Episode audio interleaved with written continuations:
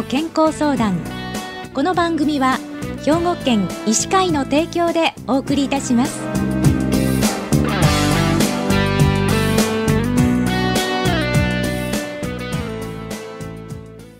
みんなの健康相談ご案内の広市加子です。今週は先週に引き続き兵庫県医師会の尼崎市武部整形外科リハビリテーションの武部健先生にお話をお伺いします。武部先生今週もよろしくお願いいたします。お願いします。今日武部先生には肩関節周囲炎四十型五十型についてというテーマでお話をお伺いするんですけれどもこの肩関節周囲炎っていうのはどういった病気なんですか？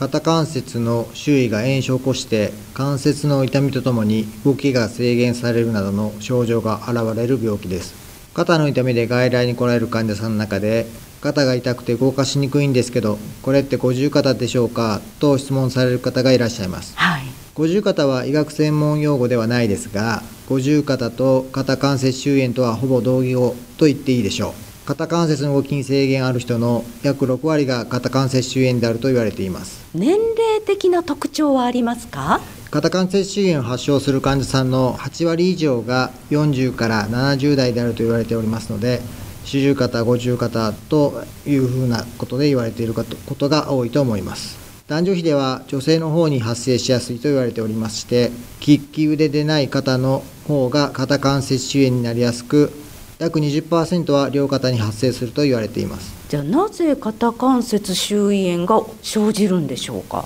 正確な原因はまだ不明ですが加齢により肩関節を構成する骨軟骨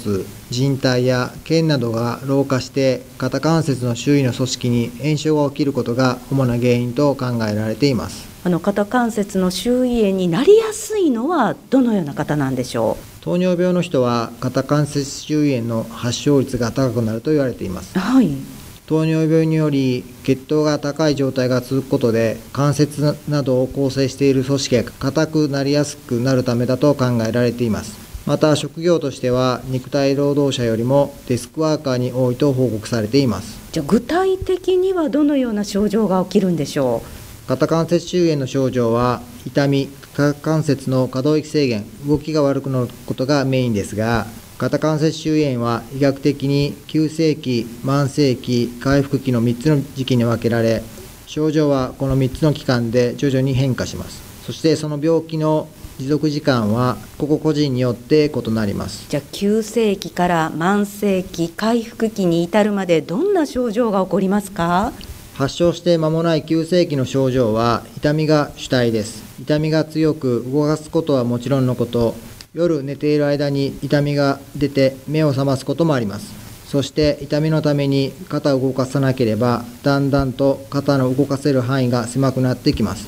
急性期を過ぎると慢性期になります。慢性期になると動かした時の強い痛みやじっとしている時の痛みは徐々に減ってきて肩の動きの制限がメインの症状になってきます。日常生活の中では具体的には上着を着たり脱いだりするのが辛い。背中のファスナーの開け閉めがしづらい。洗濯物を干そうとするが腕が上がらない。といった症状が出てきます。肩関節の動きの制限が続いた結果筋肉を動かさないことによって筋肉の萎縮が徐々に生じてきます。そして回復期となります。回復期には特徴的な症状はありませんが徐々に関節の動きが改善し痛みを減ってくることもあります。しかし必ずしも自然に治るものではありません。じゃあの肩関節周囲炎はどのように診断されるんでしょう？X 線では肩関節周囲炎に特徴的な所見はありません。しかし変形性肩関節症腱板損傷など肩関節周囲炎と似たような症状をきたす疾患がありますそのために X 線や MRI などの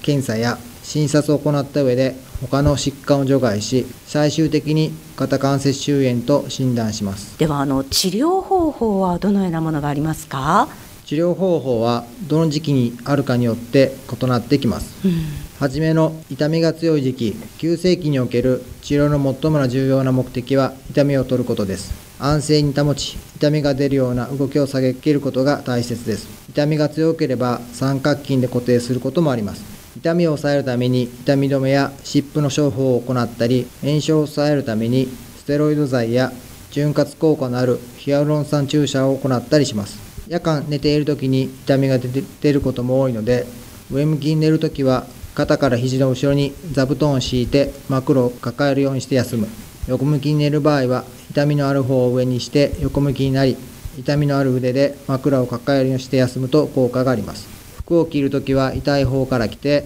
反対に脱ぐときは痛みのない方から脱いでください。リハビリテーションでは血行の促進や痛みを軽減するために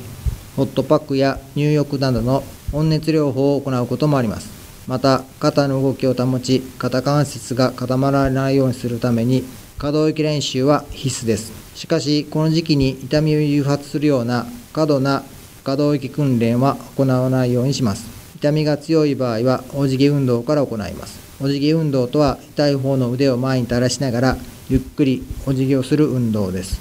多少動かしても痛みがない場合は先ほどのお辞儀運動で垂らした腕を振り子のように動かして運動をします。重りなどを持ち負荷をかけて振り子運動をすることは避けるのがいいでしょう。じゃあの慢性期の治療法はどうするんでしょう？慢性期は痛みが落ち着いてきて肩の動きが悪い拘縮が主な症状になります。治療は肩の動きを良くするための可動域練習がメインになります。動かす際に痛みがあると十分に肩関節を動かせないので鎮痛剤を使ったりブロック注射を行ったり温熱療法も併用していきます運動療法で固まった肩関節の動きを少しずつ改善させます。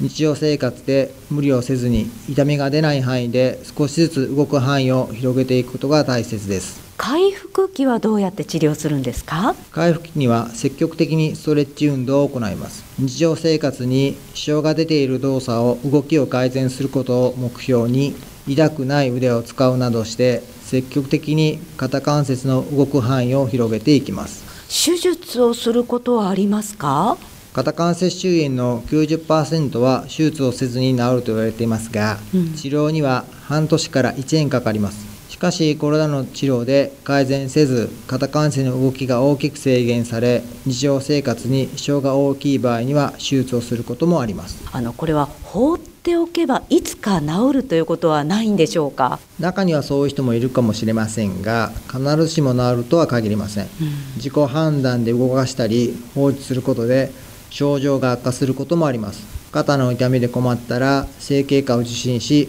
適切な治療を受けることをお勧めしますはいわかりました。ありがとうございました。え今週は先週に引き続き兵庫県医師会の尼崎市武部整形外科リハビリテーションの武部健先生に肩関節周囲炎についてお伺いしました。今日はどうもありがとうございました。ありがとうございました。